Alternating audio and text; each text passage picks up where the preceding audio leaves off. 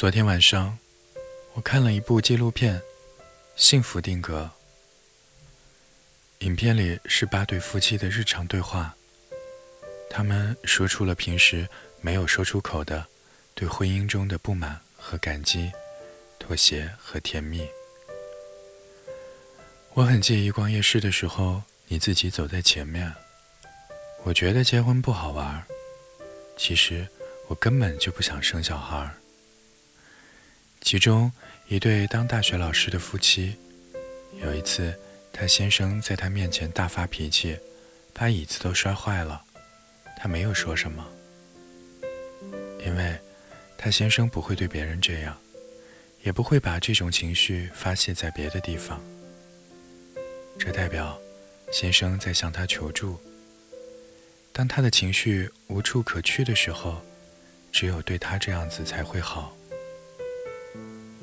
她觉得，跟丈夫在一起时可以交流，这种交流不同于闺蜜之间的那种琐碎，而是对方懂得你。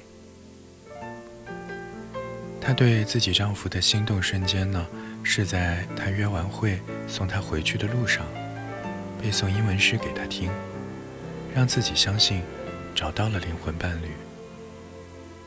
她说：“我就是决定跟着你一辈子。”不管怎么样，我都有另外一种看待你的眼光，而不会用一种忽视的眼光。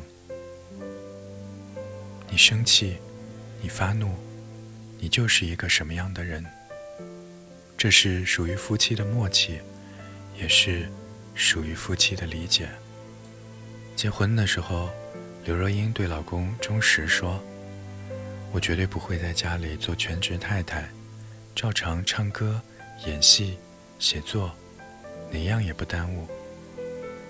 钟石笑着回答：“就因为你这么丰富有趣，我才娶你。”除此以外呢，他们夫妻两个还分居。家里相隔最远的两个房间是他们彼此的书房，每天都会有固定的时间留给自己，或阅读，或写作。理解、尊重对方的生活习惯，体面的互不打扰。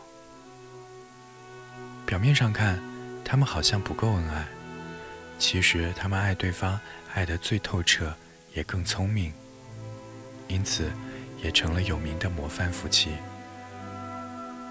但凡长久的爱情，不是时刻缠绕，而是听得懂、看得见、推得出。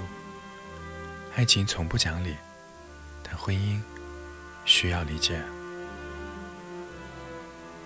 婚姻时间越长，对彼此越习惯，就越容易互相忽视理解的重要性，于是感情就渐渐的淡漠下来。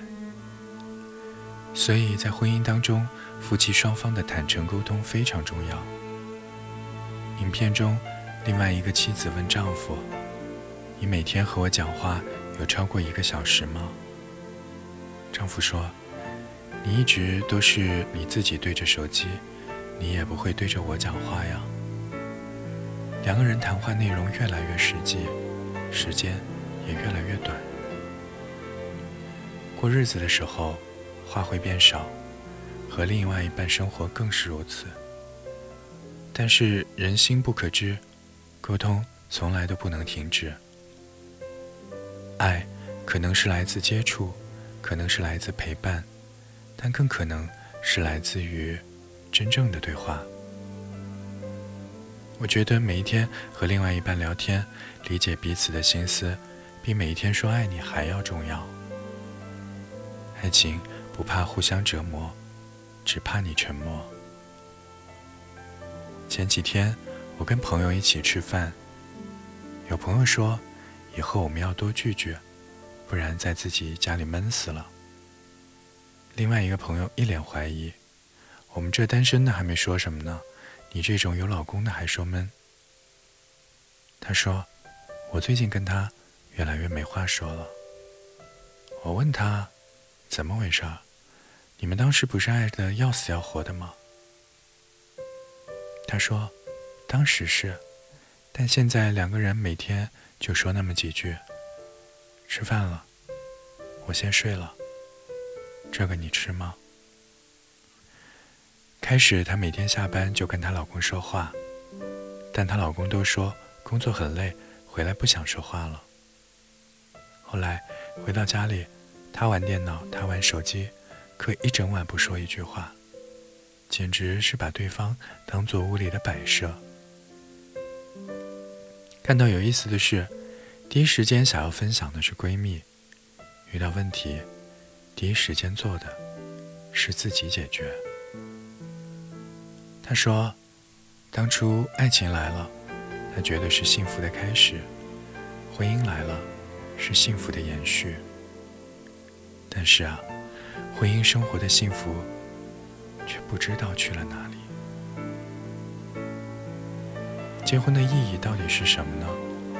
我每天都能收到很多类似的读者留言，多是抱怨婚后生活的不如意。